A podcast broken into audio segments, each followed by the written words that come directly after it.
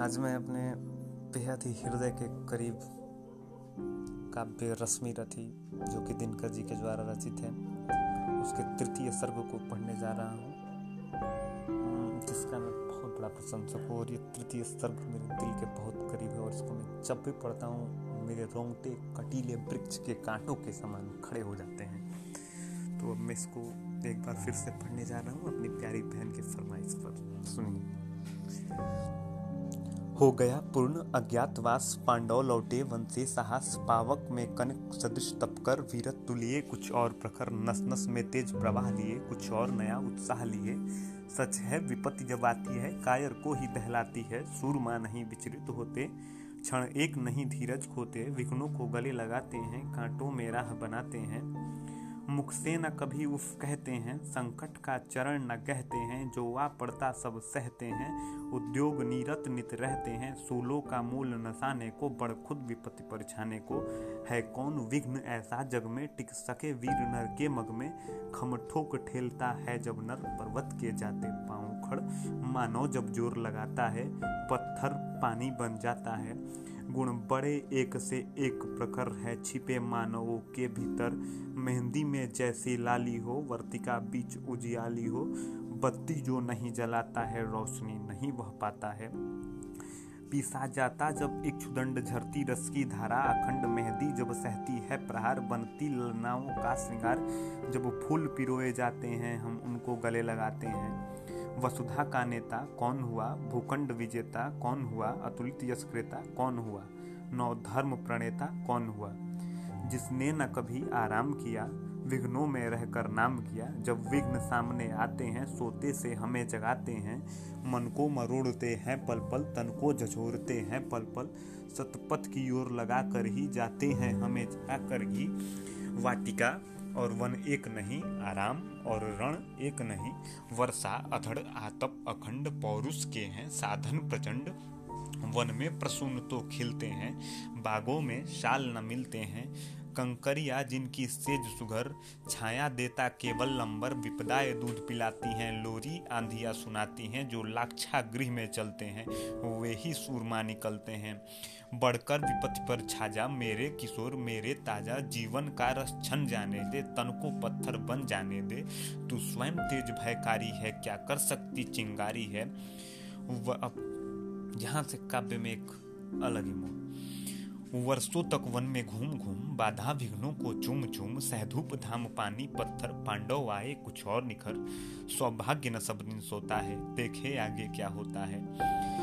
अब श्री कृष्ण भगवान कुरु राष्ट्र के दरबार में पहुँचते हैं और उन्हें अपना संधि प्रस्ताव संधि प्रस्ताव प्रस्तुत करते हैं उनके समक्ष। और दुर्योधन का उनके संधि प्रस्ताव को नकारा जाना और उनको बंदी बनाने का प्रयास, उसका वर्णन आगे किया गया है।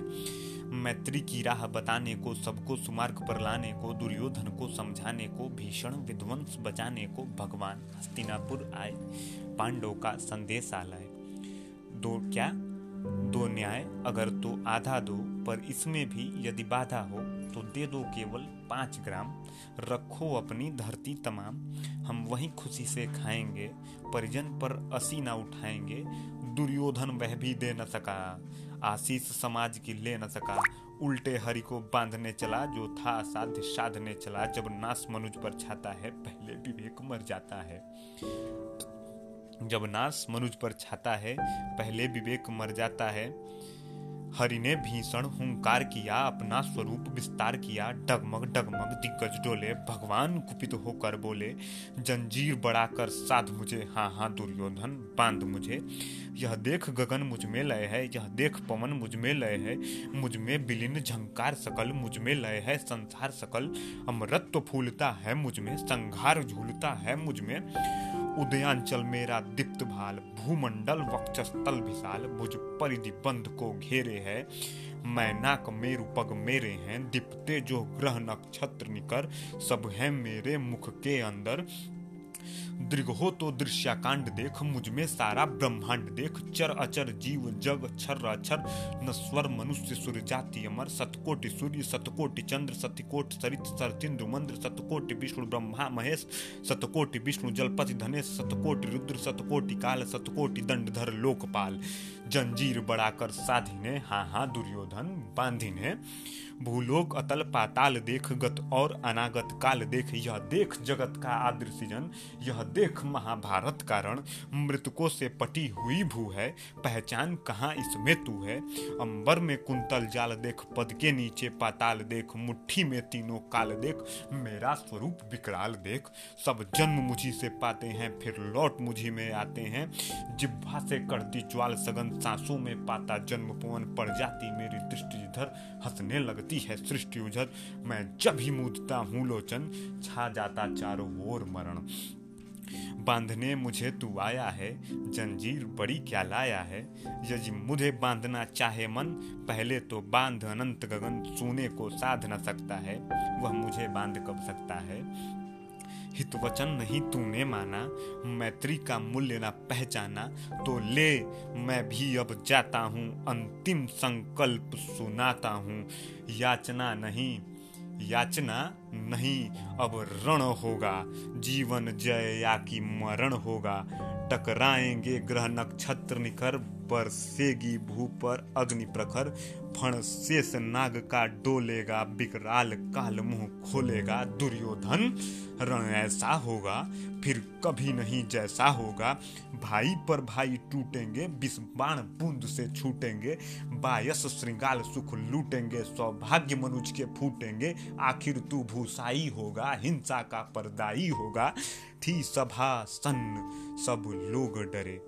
चुप थे या थे, बेहोश पड़े। केवल दो नर ना नाघाते थे, धृतराष्ट्र विदुर सुख पाते थे। करजोर खड़े प्रमुदित निर्भय, दोनों पुकारते थे, जय जय।